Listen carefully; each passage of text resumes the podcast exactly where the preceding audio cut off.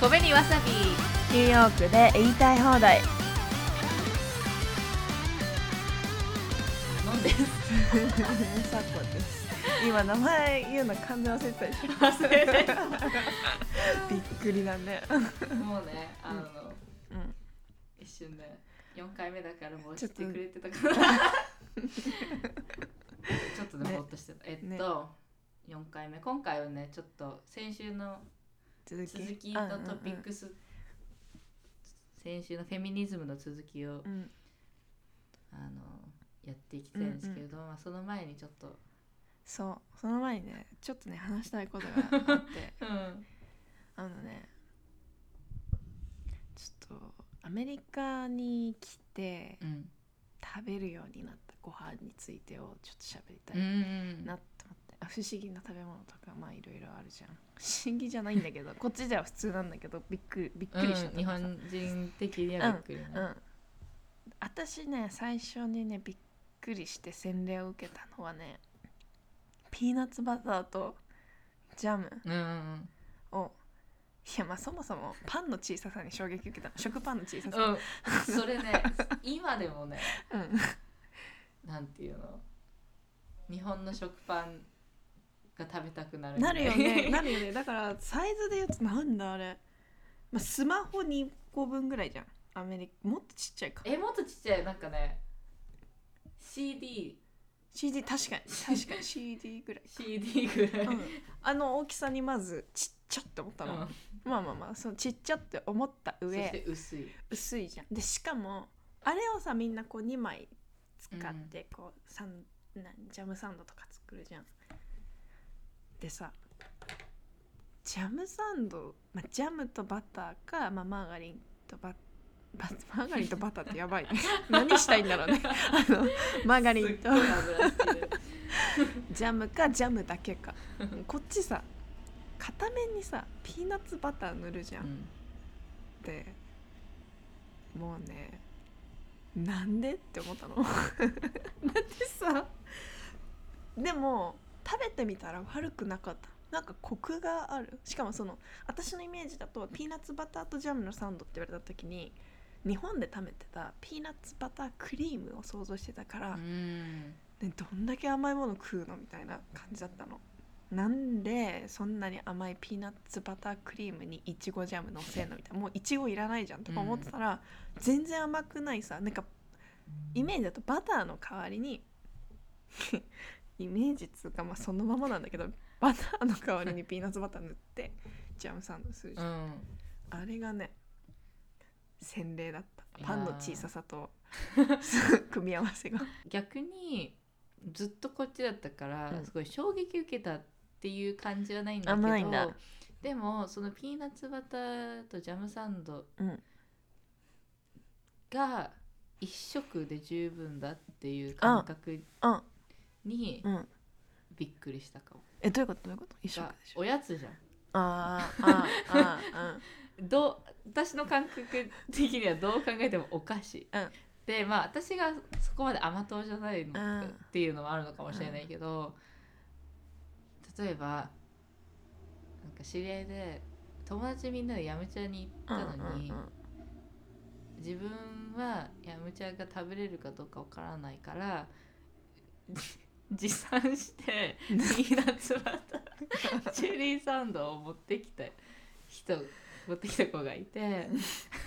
ヤムチャに。ピーナッツバターチェリーサンドをヤムチャの代わりになりませんってなる。えそうそうヤムチャ食べれるかわかんないっていうのは何？アジアンフードでやめてベジタリアンとかそうそうそうビーガンとかではなくてそう好きか嫌いかそうみたいうなことね。そそう。もしかしたらその食べたことない食べ物にね、あの好き嫌いあるかもしれないからあの念のために、うんって言ってピーナッツバターチェリーサンド持参して食べてたんだけどそれ私はそっちが衝撃だなんかそんだけピーナッツバターチェリーサンドでいいのかっていうね、うんうんうん感覚。あってでも結構絶対の信頼ない。ピーナッツバタージェリーサンドに絶対の対して信頼を持ってるわけ。あとねそれで言うと私はうん。ピーナッツバターカップリーセスうんうん。ピーナッツバターがチョコレートが覆われてる、うんそっちの方がねなんかすごいよねゴテゴテすぎて。ごであのオレンジのあれだよね。そうそうそう。あれすごいよね。もうね歯が死ぬ。そう歯が死ぬしもうなんか食べた瞬間に渋柿じゃないけどさ この間の膜で覆われるてなるよね。もう口中膜みたいな甘さの膜って感じでも。う体内にまでこうあのドロッとしたのがねね。あるっていうのが衝撃で、うんうん。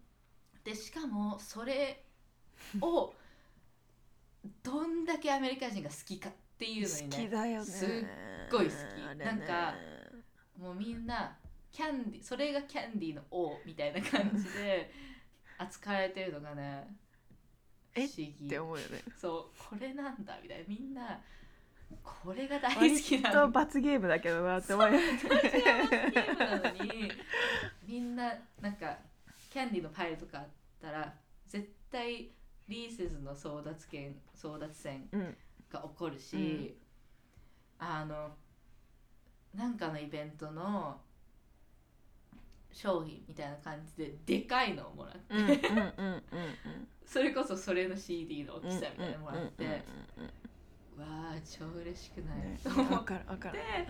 てでもルームメイトにあげたらうん喜ぶよすっねごいもうね私はこれが一番好きなのてへーってなる。よ ねよかったでね目の前で全部あげる。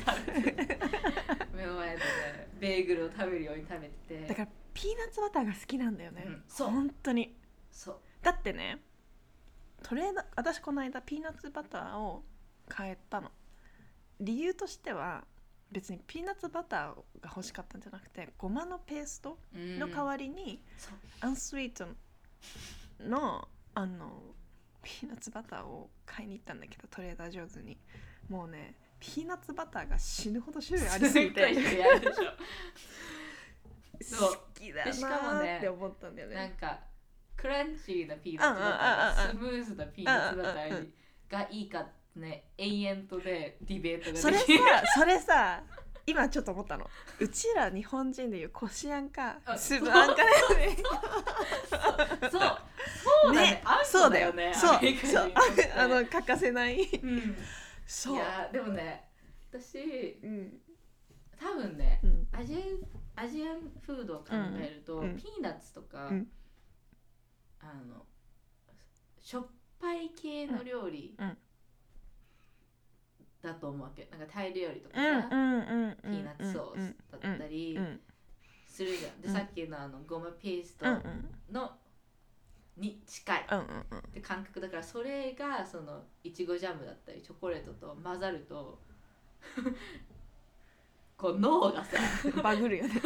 どうしていいか分かんバグないるんだと思う。うん。そう。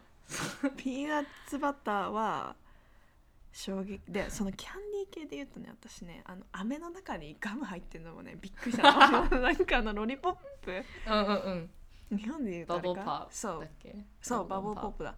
チュッパチャップス舐めてくとさ中ガムみたいな。待って待ってガムやめてって。でもみんな好きだよね。そうちょっとそれね、うん、私すあの好きで。好きなんだ。あの小学校の時とか、うん。で特に多分あのチョコレートがそさっきあの甘党じゃないって言ったじゃん,、うんうんうんうん。だからそのダークチョコレートに出会うまで、うん。あまりチョコレートが好きだってい意識がなくてだからハロウィンとかのキャンディーの時に絶対あの友達同士でこうもらってキャンディーバーってやって、うん。自分が嫌いなのと自分が好きなのとか交換し合うわけじゃん。そしたら絶対みんなにチョコレート持っていかれて、うん。でみんなのそのキャンディー系だったり、うん。チョコじゃないアメちゃんがうん。回ってくるのが私だったから、その中に絶対バブルガムポップも入ったから私的にはすごい普通のキャンディーなわけ。でもわかる。私高校の時に寮のある学校だったから、うん結構高校生の時に初めて留学してるルームメイトとかいっぱいいて、なんでかわかんないけどそのキャンディーを配られて食べてた時に あの喉詰まりそうになって。であのそう今思い出したわ。であれすんごい衝撃受けてて。なんでガム入ってんの？このキャンディーのね経験は永遠じゃなくていいっていうね、んん。いやーそうだね。でその時私はそっかこれはアメリカン特有なんだなってね、うんうんうんガムはだって飴にガム入れないじゃんだって。とかさ。そう結構あとお菓子が不思議な味だよね。私あの赤いネジネジしたやつ何あれ？あえっとねリカリッシュトゥイズラー。なんかゴム棒みたいな。そう Twizzler あ licorice とかそうそう。トゥイズラーうん。あれもダメ。ダメ？好きな人超多くない？好き？好き？き。あれすっごいみんな結構好きじゃん。うんうんうん。でさ勧められてさ一歩食っ昨日食べたよもう私ね唯一好きなのはクリスマスとかに配られるさ杖の形したさ、うんうんうん赤と白のさ、はうん。あの私キャンディーぐるぐるの八角キャンディーみキたいな。ャンディーケン。うん、そうキャンディーケン。あれかあとの穴開いてるやつなんだっけ？スースーするライフセーバー。ライフセーバーだけ。私全部好き。あそう。うん。え全部ってどれ、えライフセーバーもキャンディーケンうん。も、あれ美味しいね。うん、好き。あとは酸っぱいグミ、うんうん。酸っぱいグミも。サワーサワーパッチ。パッチ。うん、あれは好き。そう。でそう。私はねアメリカで子供だったからそれが駄菓子。うんうん。だってあのリカリッシュとかもご褒美、うんうん。例えば授業うのんクイ,、クイズみたいなので答えられたらもらえるみたいなとかの思い出があるから。いいんだ。そう。いいんだね。普通に好き。あでもね黒い方。ほら赤と黒あるじゃん、黒い方を食べれるようになったのは大人になってあんまいや私赤も黒も食べれない今。今もだね。そう。で、うん。まあ、そんな感じ。でやっぱ私やっぱ日本っていろいろ美味しいなとか思いながらもアメリカ来て衝撃かつ大好きなのがピクルスのフライ。うん。いやばい。やばい。あれはやばいよね。ね。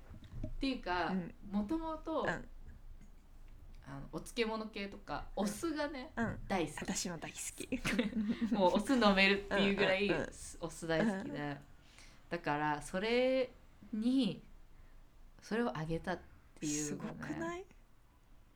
最高。ピクルスあげる？みたいな感じだよね。すごい。だからさあのテキサスなのかな？グリーントマトのさうんうんうん。輪切りのフライとかもうまいじゃん、うん。それはねアメリカ来てアメリカってすごいなって思ったの。そうそうそう。っていうか、うん。もう一つなんかああフライで食べるんだって思ったのがオクラ？オクラね。そうね。そうね、私はあのオクラネバネバなのにうん、ね、アリスはオクラはフライドだって言われてね。そうそうだよねそうだよね。でもフライも美味しいよね、うんオクラ美味しい。いやーそうだね。フライ違うタイプのフライに出会ったよね、うんアメリカで、ねね。あそれでね甘々系に戻ると、うん。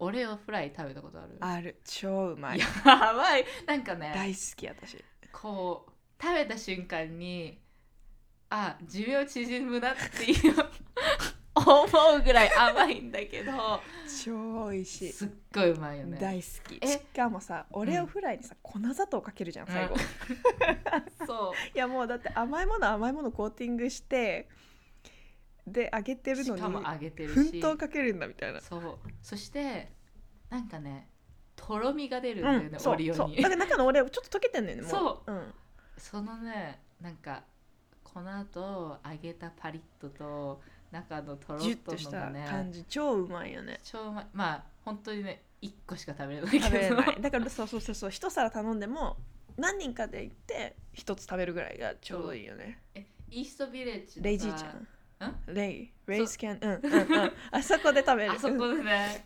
いや元気かな。あなんか あそこちゃんとさインスタ更新してるから。あよかったね。よかった。元気。元気そう。あそこのあねそこのあそこの揚げ物やばいうよ、ね、まいよね。オレオはやばい。でもオレオをあげるそうあの発想がすごいよね。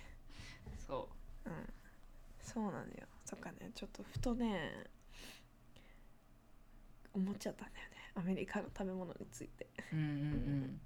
あのね私が傷ついたのは あ日本中学校日本って行った中学校の時の友達が大学生の時にボストンに留学できて、その時何回か会っててでその子があのマックアンドチーズが大嫌いだって言ったの。大好き私。そう。で私はその時になんかね自分は自割とだって。分の下。ソウルフードみたいな。私だってそのアメリカ人アメリカ人にとってはあのインスタントラーメンと同じ感覚なわけ。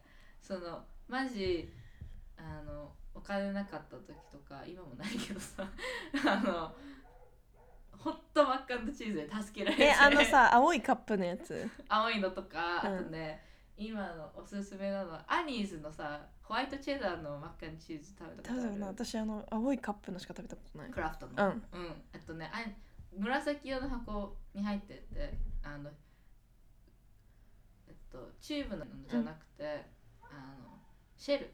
うんうんシェルうん状のパスタでうんあのホワイトチェダーなんだけど、おすすめ。うんうまい。う うまい。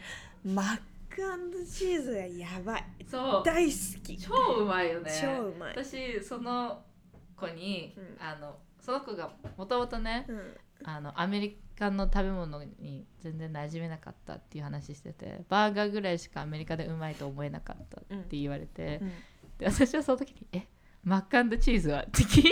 だって mac and cheese なんて嫌いなわけないだろうって思うじゃん、まずい要素ないもんね。そう、ん。したらその子が「うわ無理 mac and cheese 超無理」って言われてねなんかね岩を頭に落とされた。あんなにうまいのに私大好き。だってあのインスタントのマッカンチーズあの私次にと日本帰る時買って配ろうかなって思って本当に美味しい。そう。でなんか食感とかね、うん。ちょちょうどいい。ちょうどいい。もちもち。ねねうん。ね。あれそう。うまいカンチーズがねソウルフードソウルフード。ソウルフードだよ。でもマッカンチーズとか本当にいいよ。大好き。あとあの私意外とあのチューブのさあのちっちゃいあのマカロニ？クラフトのやつ、うんうん。あれ大好きなの。なんでこんな細かいんだろうとか思いながらね。あれをね美味しく食べてる。そう。だってすっごいちっちゃくて逆になんか大粒の米ぐらいあそうそうそうそうそうそう。の感覚。そう。うんうんうん。大好き。あとねアメリカ来てね変わった食変わった食習慣といえばあのねドーナツをたくさん食べるようになった。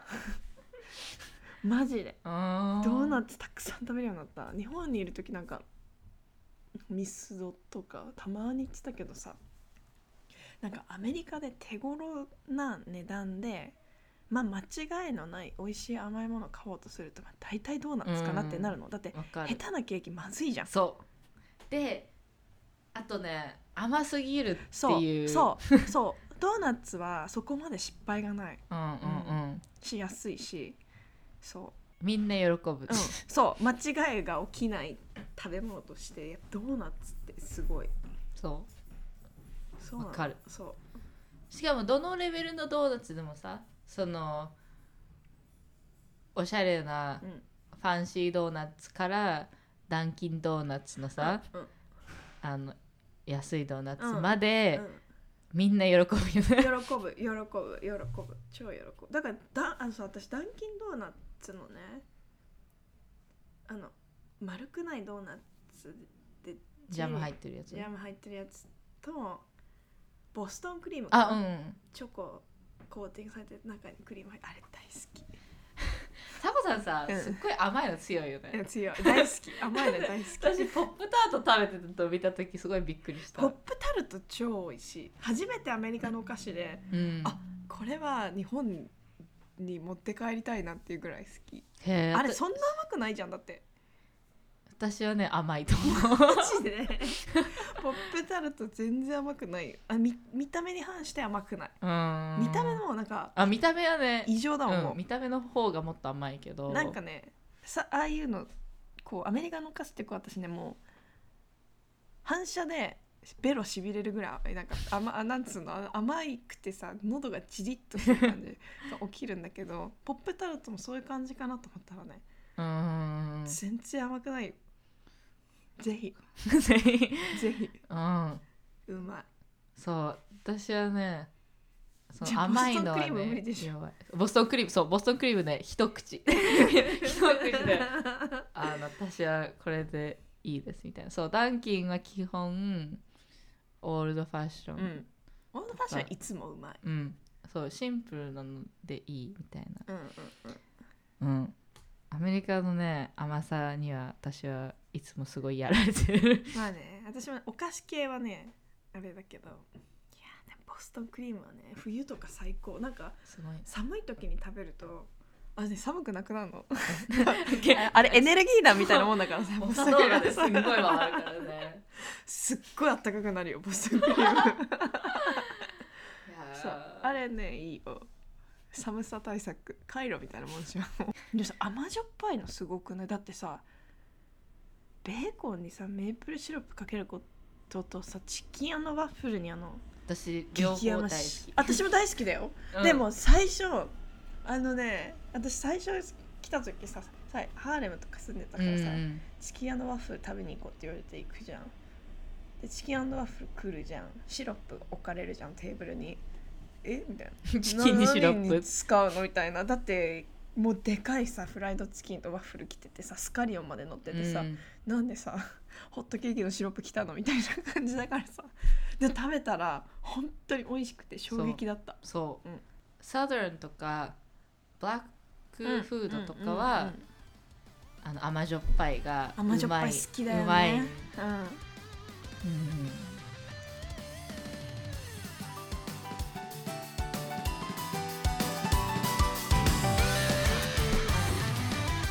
まあアメリカってフェミニズムなんかすごいね。すごい話飛躍したけど なんかアメリカ来てフェミニズムについて考えるようになったんだよっていう話してないんだけどさ、うん。でもあ私はアメリカに来て考えるようになってうんなんか取材行ってもやっぱり女性起業家と会話すると絶対フェミニズムの話になるから、それでこう徐々にフェミニズムについてこうまあ自分もちゃんと意識的に知らなきゃいけないなっていうことが増えてきたりとかがあってでもなんかもっとそういうそのなんだろうなアカデミックに知ってきたことってたくさんあるんだけど、うんそのじまあそれはまたちょっといずれかの回に話したいなと思うんだけどなんかそのじ今日のさトピックのテーマの実体験みたいな目覚めみたいなところで言うと私ね第二の目覚め。第二の目覚め。何それって感じなんだけど。セカンドウェーブ。私のセカンドウェーブはあのアメリカに来て久しぶりに日本に帰った時に気づいたんだけど、うん。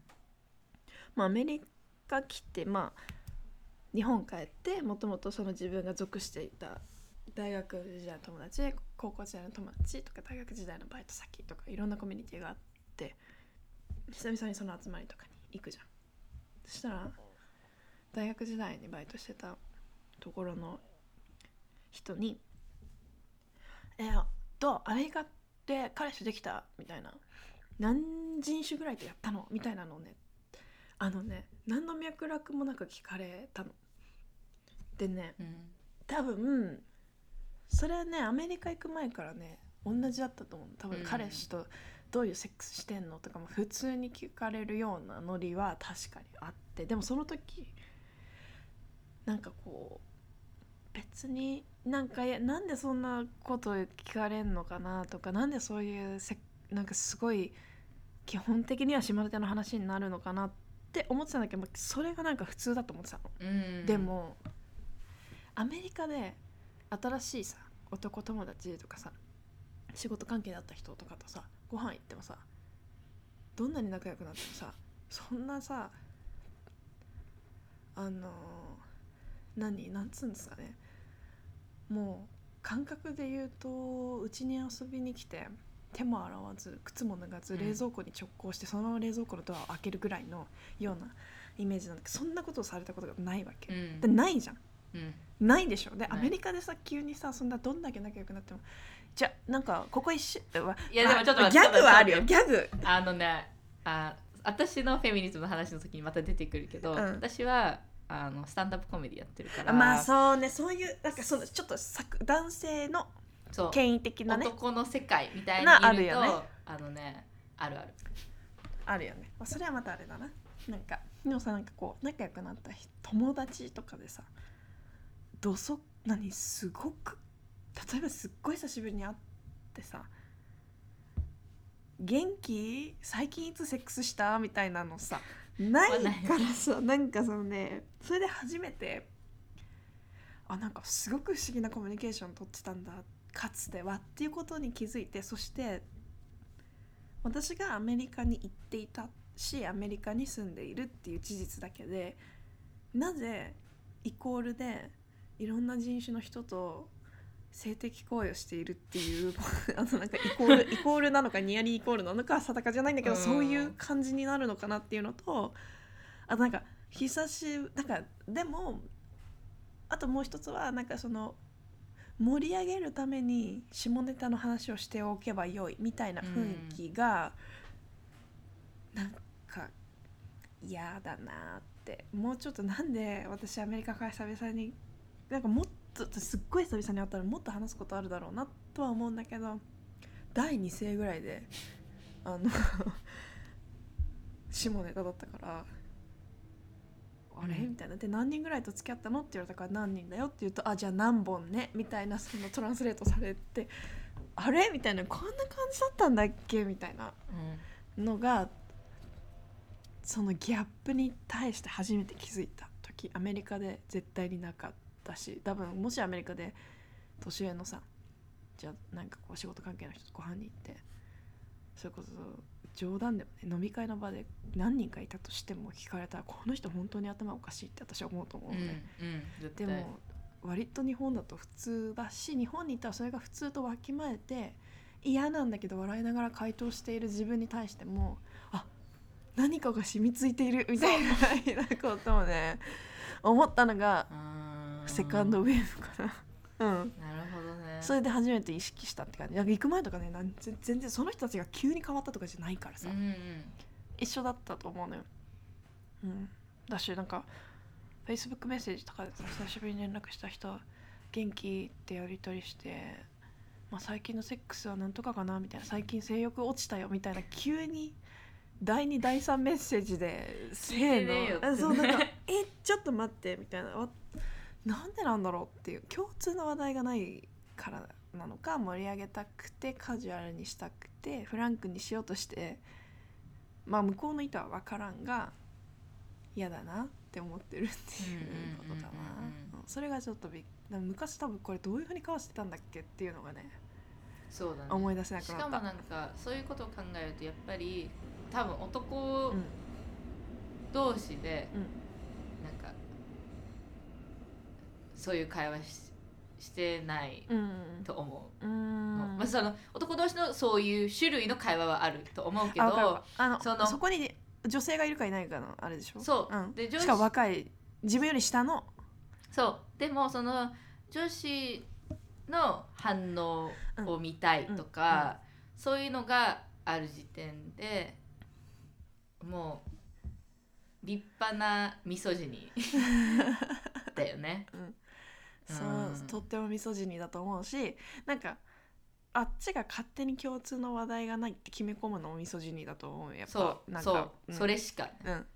しいやいや別にあなたが好きな趣味の話してくれたらそれでいいんだけどそうそうそう。別にゴルフだろうが何なんとか最近読んでる本とかさ最近どういうねなんか映画見たとかでもその話をしてくれればいいのになぜすぐに恋愛の話。それが当たり前だったんだろうけど私がじゃあストレートじゃなかったらそもそも第一声の彼氏最近どうみたいな彼氏できたみたいなことからもうなんかもうあれじゃん。そう。それはそのミソジニーであり、うん。あのヘテロヘテロノーマティブ、うんうんうん。そうそうそうそうそうそう。ヘテロしかいないと思ってるから。そうそうそう、それの強制みたいなのにもつながるし、最悪だよね。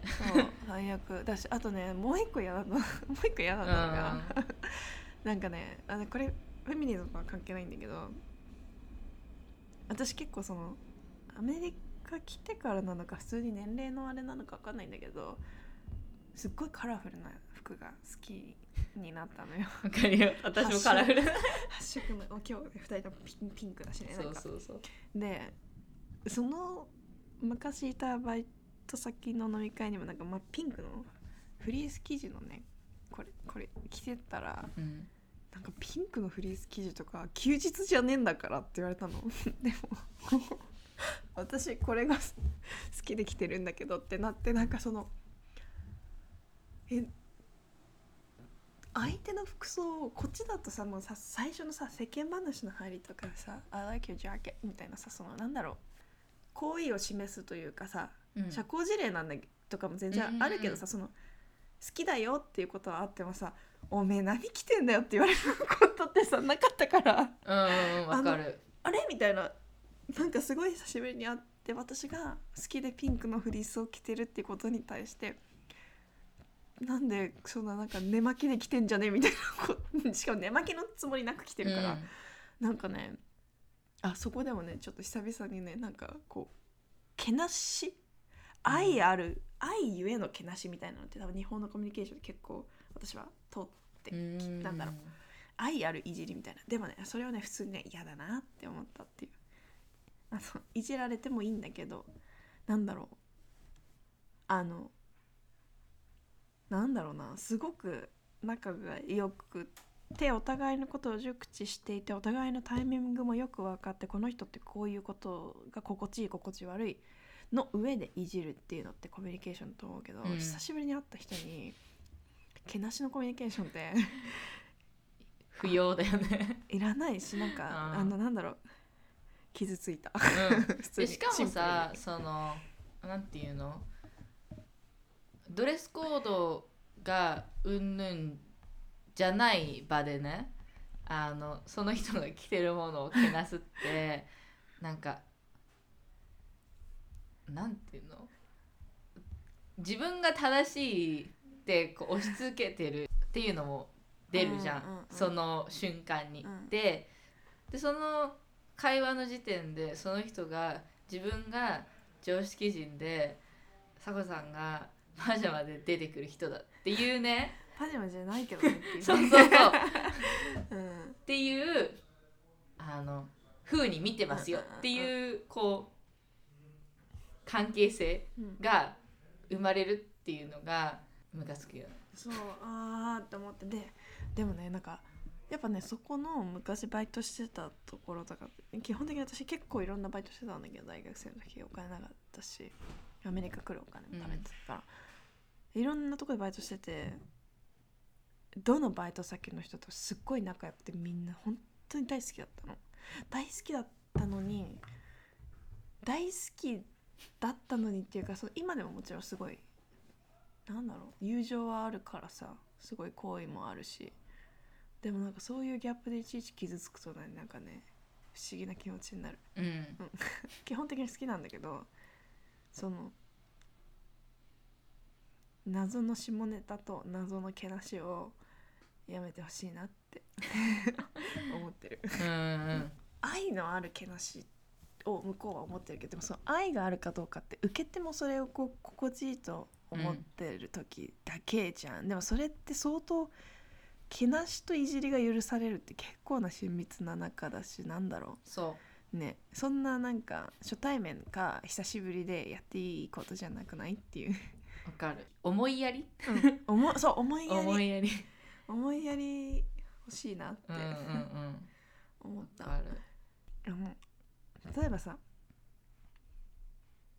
アメリカでさじゃあ仕事関係か何かで知り合った人とさ会話しててさ例えばじゃああの誰かと今デートしますしてますかとかさあのパートナーいますかじゃないけどそういう質問は湾曲だとしてもする時ってさすごい仲良くなったカジュアルな友達。しかもか仲良くなった友達じゃない限りさなんだまだ知人レベルだとさ、うん。何かしらこう向こうが好意持ってる時とかあるじゃん。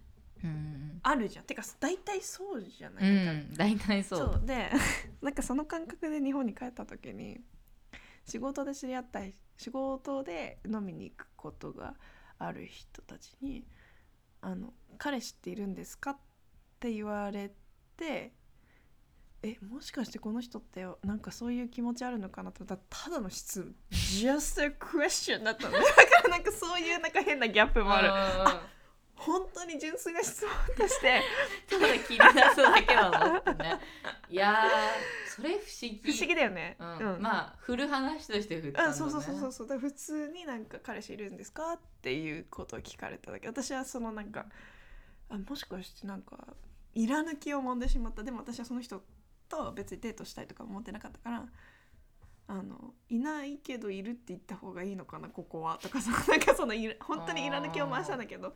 もうねあの別に本当にただのクエスチョンだったからなんか恋愛の話っていうのが話を盛り上げる糸口であったりこう距離をカジュアルに持っていくためのなんかこうパーソナルクエスチョンとしてあなんかこう会話の糸口として利用されるんだなっていうことを久々に思い出したって感じかな。うん。なんかこっちとかだとさもっとパーソナルクエスチョンすぎてそんなさ手軽に聞けないじゃん。相手がじゃあストレート。そう。だってさっきの話に戻るけど そうそそううそう。そうそうそのもっとややこしいうんややこしいからそんな手軽に聞かないもんね、うん、であとね今仕事の人でっていうので思ったけどアメリカのワークカルチャーって結構特に普通の会社とかに行ってたらあのイベントとかに普通にパートナーとか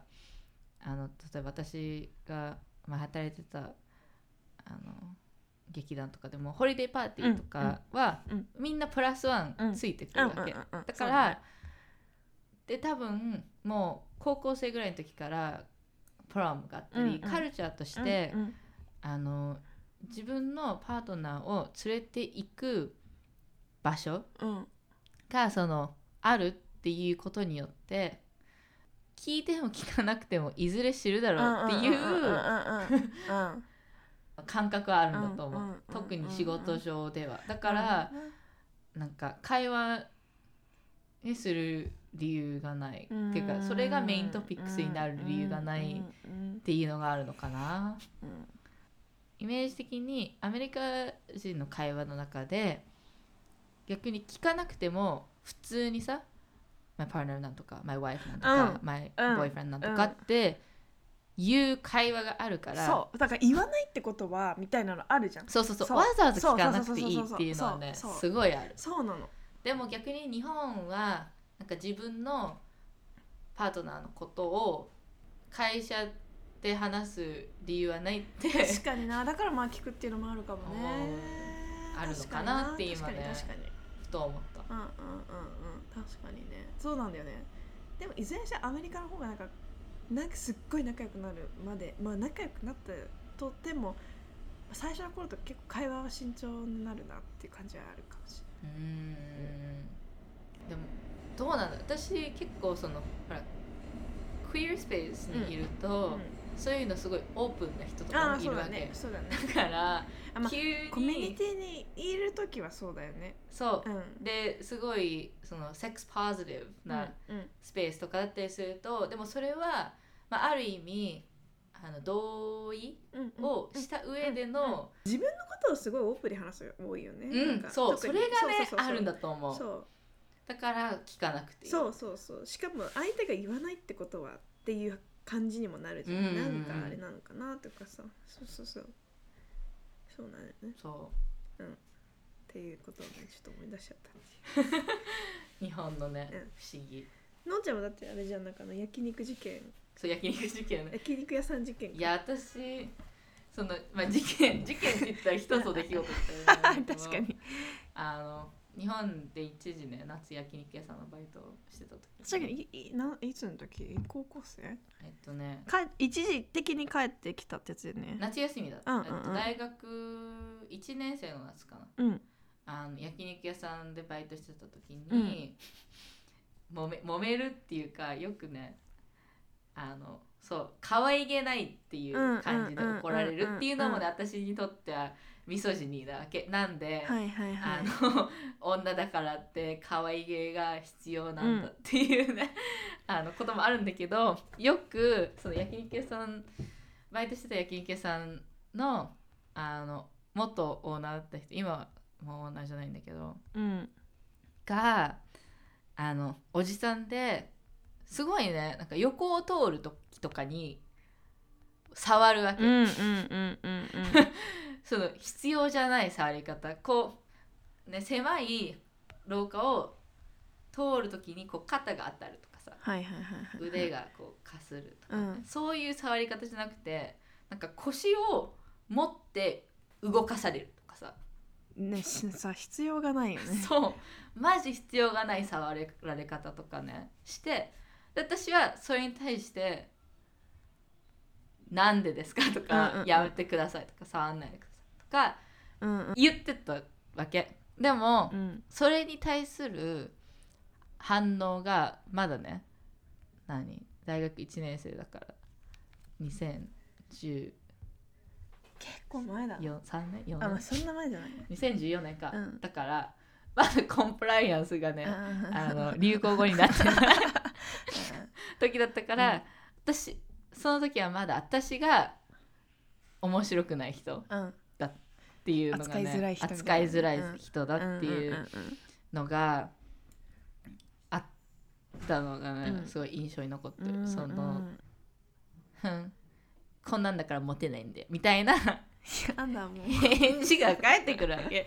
で私がモテてるかモテてないかお前は知らないだろうかってね。確かに何をもってみたいな。確かにな。何をもってそう言ったんだろうね。そう。うん。っていうでもそれがこうそうであっていいって思われてる空間っていうのがね。ハテナだよね。あのあこんなもんかって思ったのを覚えてる。でも私大学生の時全く気づかなかったんだよな。なんかそういうの。何何にも気づかなかった。だってバイトしてる居酒屋の店長に今度デート行こうよって言われても何にも思ってなかったもん。やだなーって。思ってるだけだった。から。いや行かないでしょみたいな。だだけどそういうことを平気で言ってくるっていうことに対して何も思ってなかった、うん。また言ってるわみたいな。適そ当にうそうそう。適当にあしらっとこうみたいな、だからそうなんでうん。よくね最近同い年の子とかうん。日本の女の子とかと話してると、苦じゃないから自分はあのなんていう被害者じゃないかうんうんうんうん。ら、うん。フェミニズムは必要ないみたいな感覚うん。の人がいるわけ、うん。でも本当はそのワンタンすら実は必要がないわけじゃん。うんうんあのそのバイト先の店長が、デート行こうよって言わなかったら、うん。その後のうん。嫌だなうん。っていう気持ちすら怒る必要がないけど、うん。それを女性の方が嫌だなでもまあこうやってあしらっとけばいいやっていうことにエネルギーを使わなきゃいけない時点でもうそこでこうアンバランスが生まれるわけじゃん。そもそもね。だからそういうそこを改善すること自体がフェミニズそうだね。ムの効果であって、う別にそこであの女性がどれぐらい被害者意識を持ったかっていう話ももちろん大事なんだけどでもそもそも それを普通化する必要すらないよっていうことをねうんうん伝えたいって。そうだよね。あとはやっぱ結局さじゃあすごいバイト先みたいな一つの世界で見てもさ私は別にいいけどさ言われてすごい嫌な子もいるじゃん、うんみたいなそうそうそう。ことなんだよね。あとねなんかその例えばなんだけどさなんだろうそこでえちょっと話ずれるかもなんだけど、うん。ダメじゃんつうかなんかその例えばその店長が本当にバイトというきっかけをしを通じて私のことを本当に好きになってデートに誘ってみたくて誘ったんだったら対個人できちんと「いや私はそういう気がないから行かないですよ」っていうことを断れるんだけど、うん。ダメな理由としてはなんかこう居酒屋で働いてるバイトの子に対して店長がそう。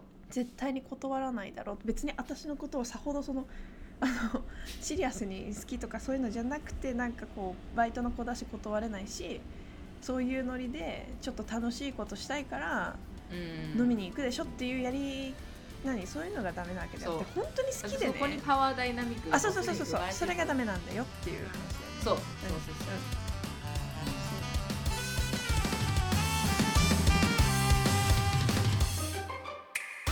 いつ目覚めたのかが定かじゃなくてもう小学校高学年にはうん。うん自分はフェミニストだって。思ってたの？自負してて。マジで？で人にも言ってたし。小学生で。それうんうん。うんさどこでさ学ぶの最初？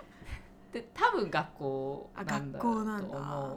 うん、だで、まあ、あとはその本、うん。ほら「タイものし」とかうんうんうん。しか付き合ってなかったから、友達との話っの世界がね。ていうより、うん。あの本うん。うんの世界に浸ってたから多分自分の好きな本とかをこうどんどん辿って次の本うん読ん。で次の本読んでそこからどんどんね大人の本にたどり着くわけじゃん。あのそれでだって私小学校そう小学校34年生ぐらいの時にもうさくらももこのエッセイの方とかも全部読んでで吉本バナナとかもすごい好きでそしたらもう大人の話ばっかりどんどん出てくるようになるわけじゃん、ね。好きで。しかもそのエッセイが好きだったから、女性作家のエッセイっていうのにどっぷり使っていくわけ、そしたらさらにその自分と同い年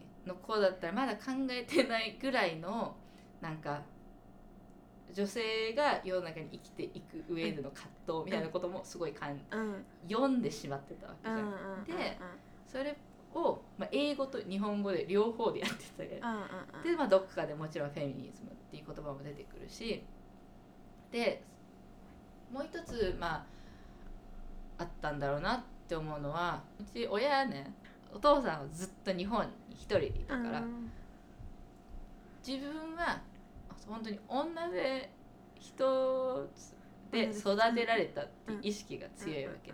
でしかも母はアメリカでで英語も喋れない人が一人で育ててたっていうのをこう体で感じてる、でどういう人があの自分の母親に対して失礼な話し方してるかとか。でしかも私の方が英語ができたから、あの守らなきゃいけないっていうね意識はねすごい強かったなと思う。だからその2人でご飯食べてて変なアメリカ人の男性があのお母さんに話しかけてたりしたら私が喧嘩をね 売らなきゃいけないとかねそういうのを感じたりもしてたしあとはその一人お母さん一人で。うん。であと見た目がねギャルママあぽいわけ。綺麗な人だもんね。そしたらあの当時で私は三輪明宏って呼んでたんだけど。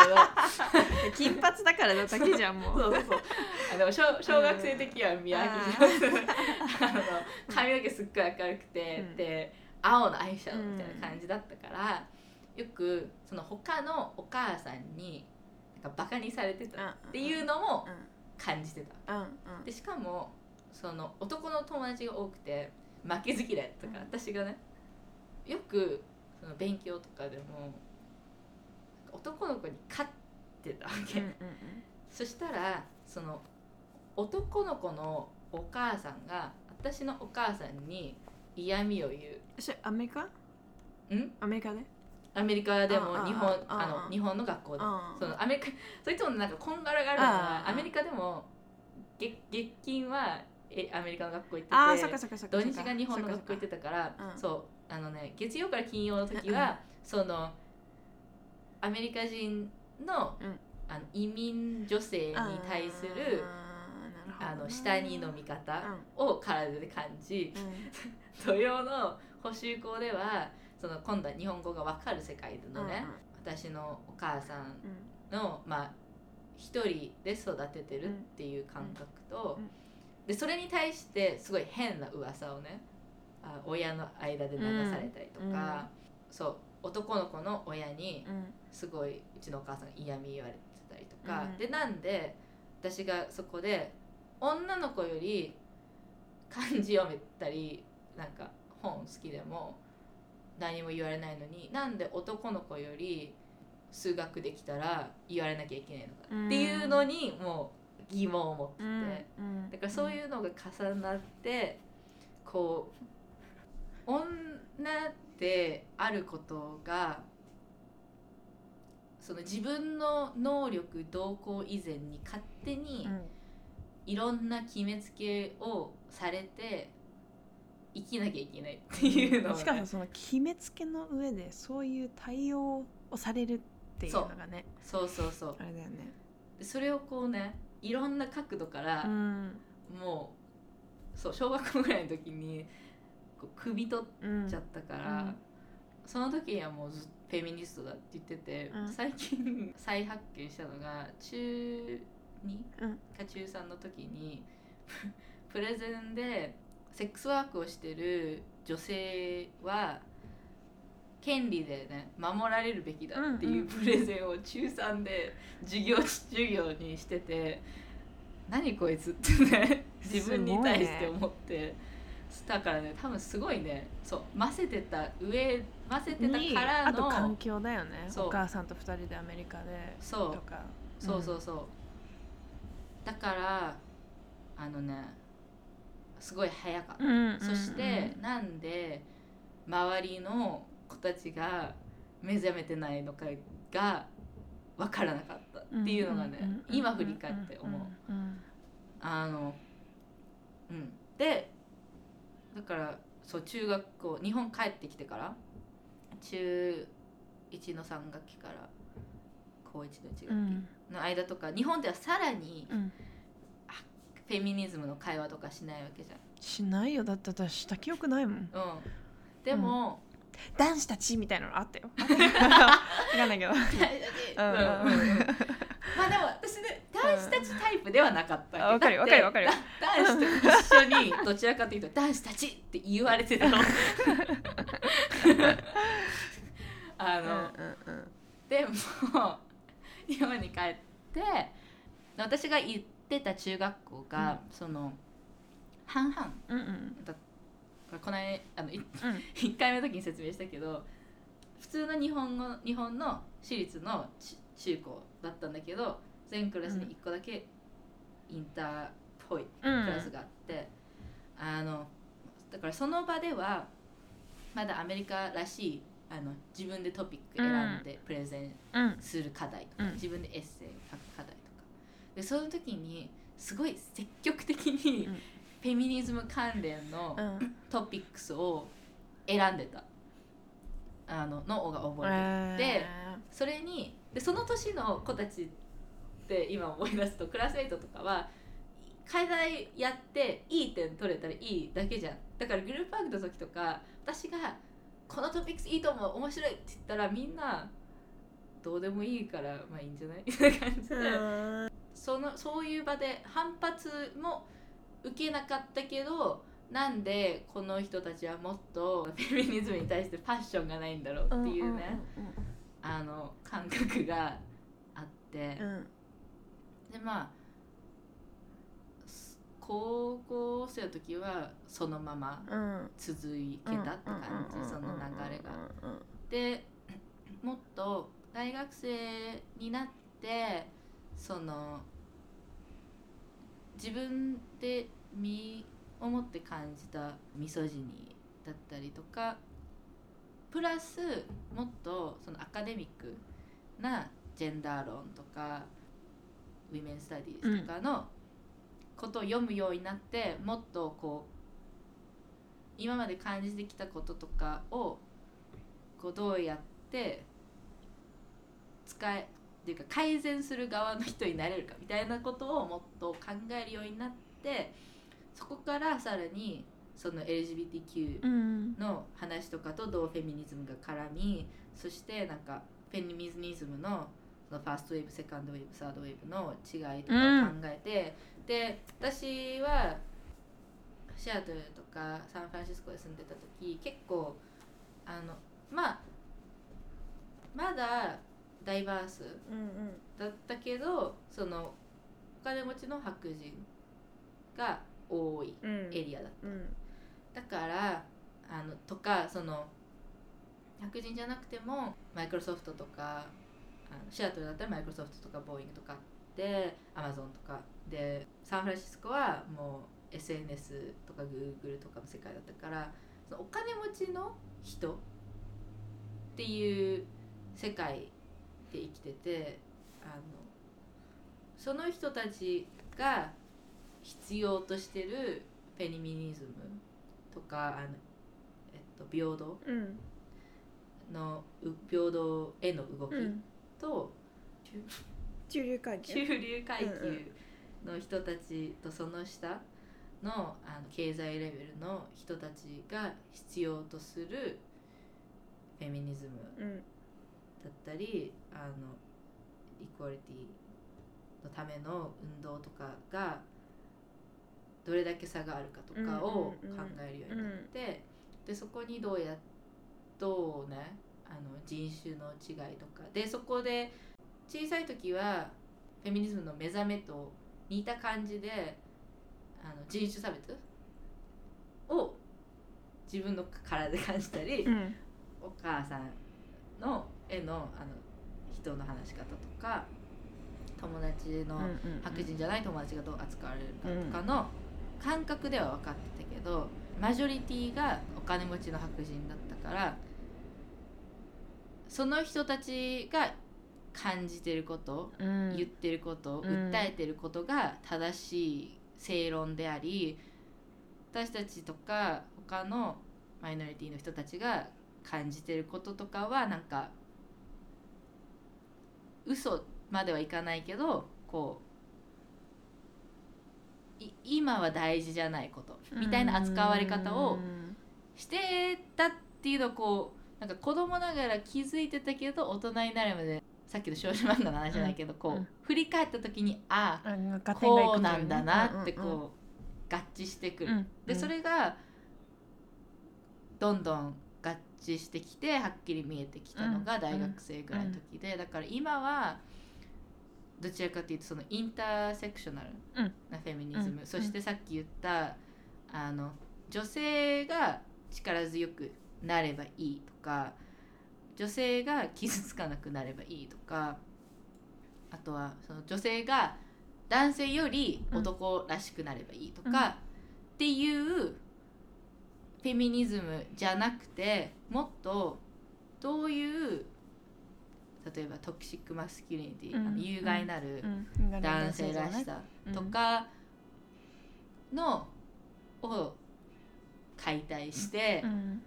どこからそうなんかもっとフェミニズムって女性がどうこうしなきゃいけなくてそれによって改善されるっていう一つの道っていうよりもうなんかか系統がめちゃくちゃ絡み合ってていろんなうん。あの場所から絡み合ってるのをこ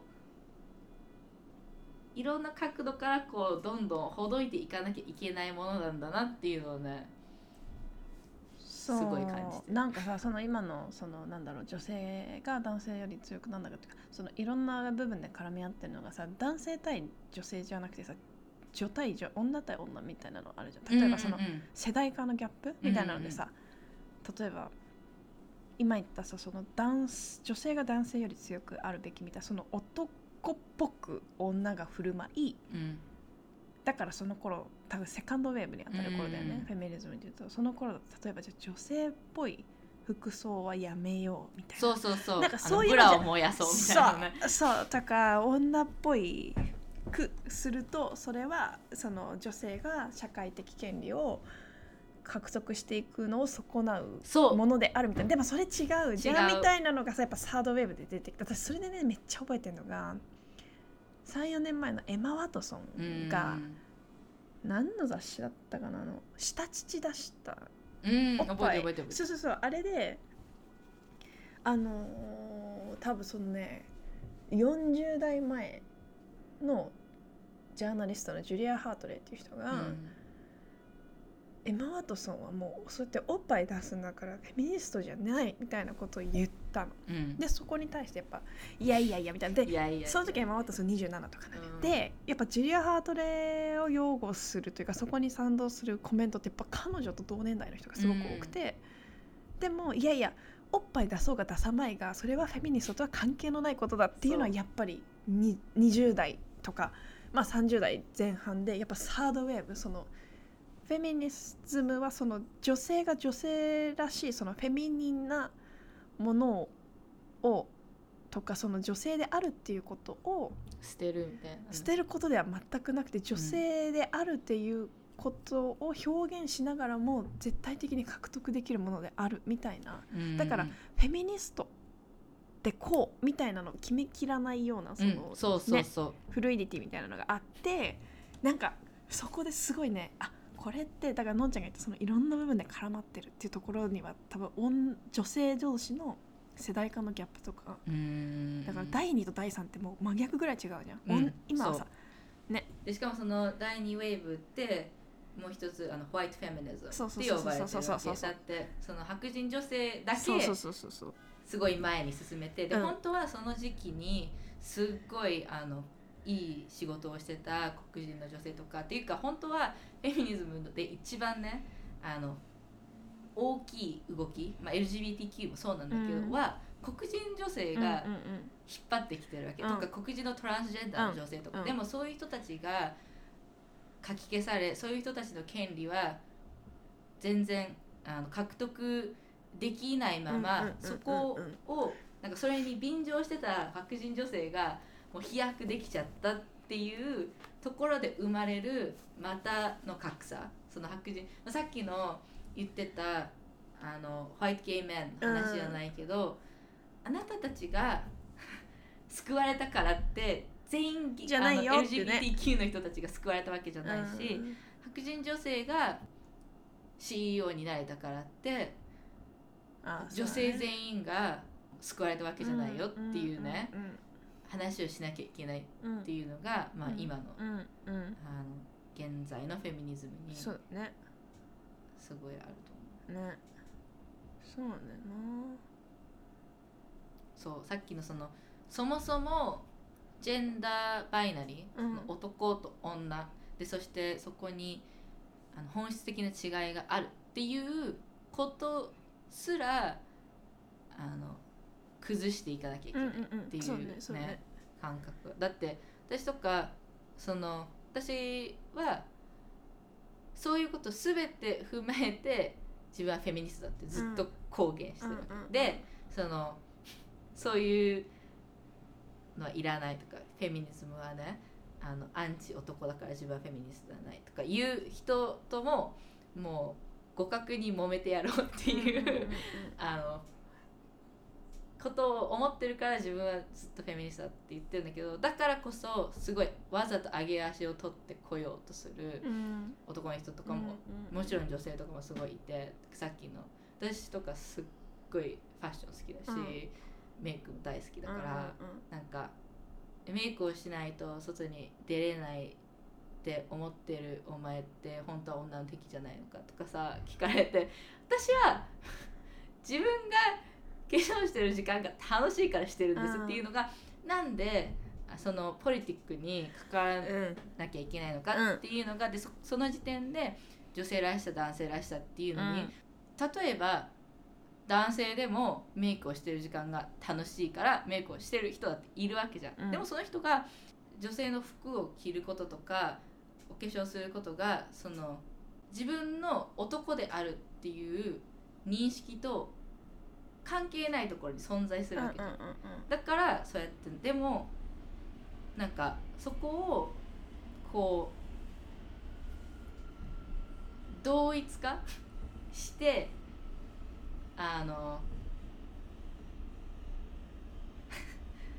なんだこうだから女らしさでありこうだから男らしさでありそれをなんか分けられないということ自体がおかしいっていうのが根本にうん問題なんだなっていうのがあって、うん。なんかそう。だから私はその男の子だから泣いちゃダメっていうこととかも誰の得にもならないと思ってるし。男の子だから外で遊べとかね。そうそうそう、ん。お人形遊びしちゃいけないとか。なんか変な話だよね。うん、だからそういうのとかもうん。回り回って女性への暴力につながるわけじゃん。うん。その男の子だから泣いちゃいけないって育てられた男の人が自分の感情との付き合い方が分からなくなるわけじゃん。とかそしたらもしその人が女性と付き合うことになったらその女性はそれに苦しめられるけどその人うん。その男性そして社会的にもその男性は社会が求める男性像を守ってるから問題として、まあ、捉えられないわけじゃん。とかね。そうそういうことをいつも考うんうんうんえうんうんあので例えばその、まあ、もっとねさらに問題なのはなぜトランスジェンダーの女性の殺害がね、あのすごい多いかっていうとそれはそのトランスジェンダーの女性を好きになった男性が、うんトランスジェンダーの女性を好きになった自分が許せないを許せないから彼女を殺さなきゃいけないっていう、まあ、肖像に駆られてしまうわけじゃん。でもそれは彼が育った環境が彼がだから想定の範疇外になっちゃったみたいなことだもんねそう、彼のその自分がうんうんうん信じている女性像じゃない人を好きになってしまったっていうことが自分のなんか存在否定にならなきゃいけないって思わせる世の中だっていうのがだってその人がね例えばあのどんなね人でもねどんどんなジェンダーでもどういうね体をしてても好きになっていいんだよって育てられてたら何とも思わないわけじゃん。この人が私はこの人が好きだってね。思えばいいだけの話なのにあまりにもそういうね男らしさとは何だ女らしさとは何だ。そして男が男らしさを貫くためにはこういう女らしい女を求めなければいけないとかっていうあの想定があるから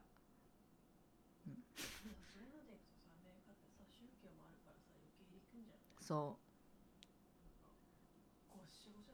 ほんとごしゃごしゃ。ほんとごしゃごしゃ。だからなんかすごい難しいしもう絡まってる系統はそのほどけばほどくほどもっと深く絡まってるんだなっていうのが感じられてだから私はもう2020年にフェミニズムは必要がないっていう人の見解いつでも買ってやるって。必要ないどころここ割ここから過ぎて。そう。ほっとここから過ぎて。で必要ないと思えている時点でもう暴力的な側 に立ってるわけじゃん。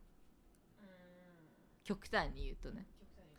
だって自分がいいなら他のね人にどういうことがあってても必要ないって言ってることでもあるしでまだ全然ね権利を獲得してない女性がすっごい世の中にいるのにその人たちに対して私はフェミニズムは必要ないっていうことは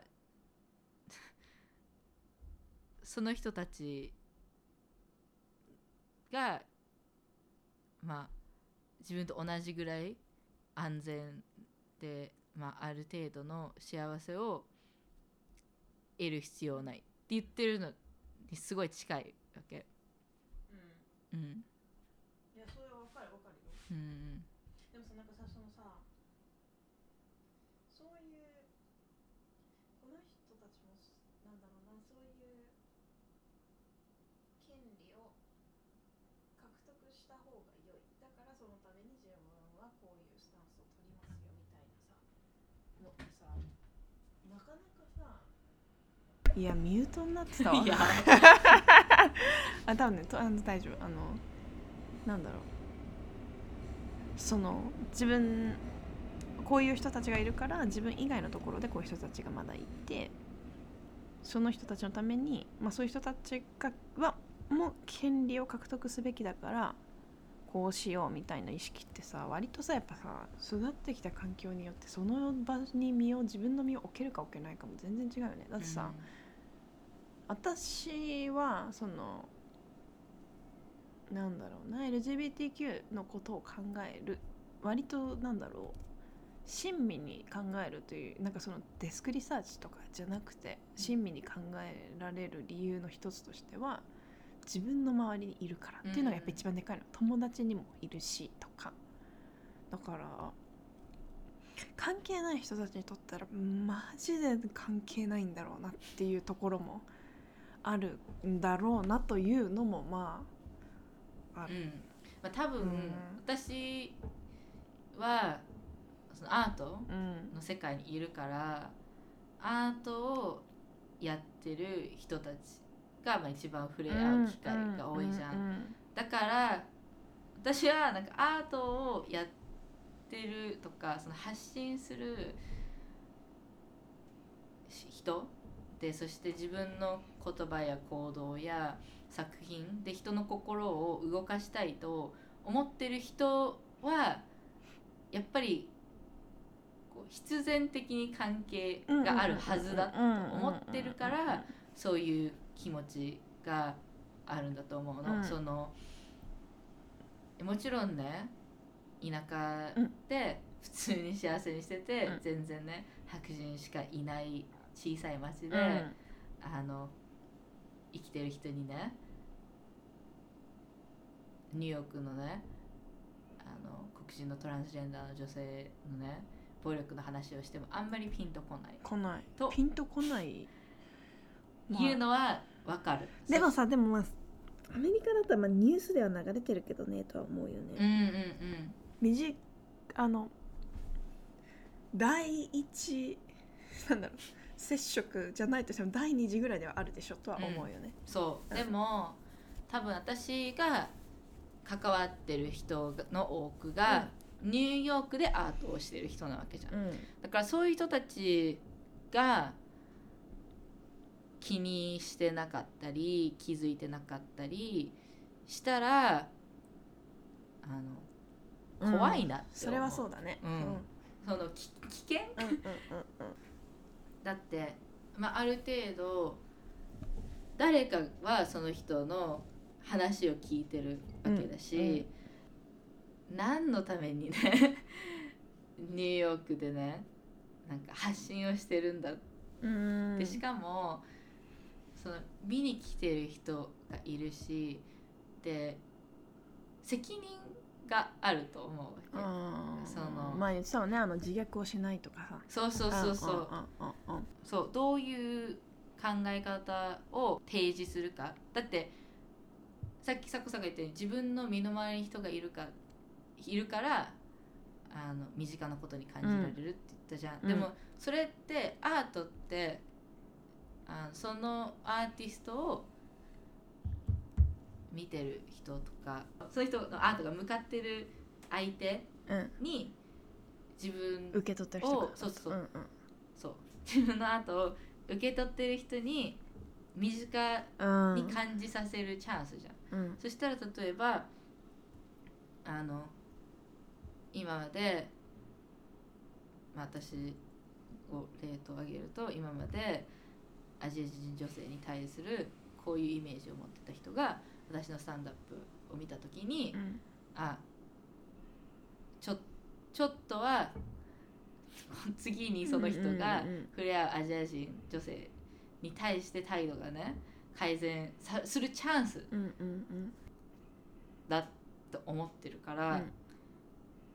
そういうチャンスを与えられてる人たちそれはその空間とかバーかもしれないし才能かもしれないしそのアートを作りたいっていうパッションかもしれないけどそういうふうに人の心に訴えかけられるうん人が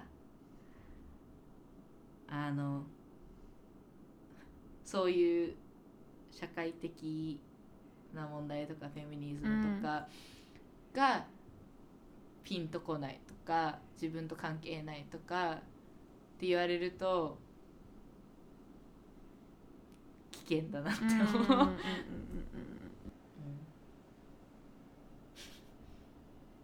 フェミニズムこんな感じ？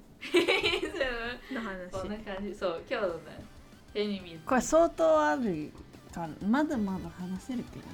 そうこれが序章序章ね。でもそのあのハリソンのこのワインでね私ねちょっとねあのぼんやりしてる。あ大丈夫。わかる？大丈夫。全然大丈夫。いや私もさっき途中でねちょっとぼんやりした。今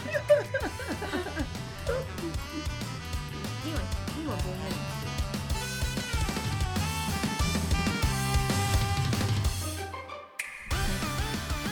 フェミニズム1周年さらにそうね。まあ引き続きちょっとまあ私たち話してのいきましょうか。話を、まあ、するにおいて多分、うん。どこででもこのトピックスって絡んでくると思うから、うん。まあこれはこの2回はねイントロっていうかそれがベースラインそうね。だっていう感じで捉えてもらえばね、多分違う掘り下げ方とか違うね場面での考え方とかも、まあ、これからしていくと思うので、うん。うん。そうだね。じゃあ来週次は選挙。そうワクワク選挙結果。ね。のねやばいちょっと振り返振り返り？そう。なんかまあ結果を受けて復習。そう前回回収。そう2回目の選挙エピソードの話をちょっと回収したり、まあその選挙終わった今どういう気持ちかとかをちょっとね。ね周りの人どんうなん。感じかとかをちょっと話したいね。うん。うん。ぜひ、うん。またそれも濃 濃くなりそうだよね。濃くなりそうだね。うん、まあっていう感じではい。あの今週もフードのことかアメリカの食べ物の話とかについてもしくはまたフェミニズムのこととかに関して質問やメールを送っていただけたら嬉しいです。はい。宛先は米にわさび、うん。KOME 数字の 2WASABI at gmail.com です。送ってくださ。はいいお願いします。ではまた。また次次回回。バイバイ。バイバイ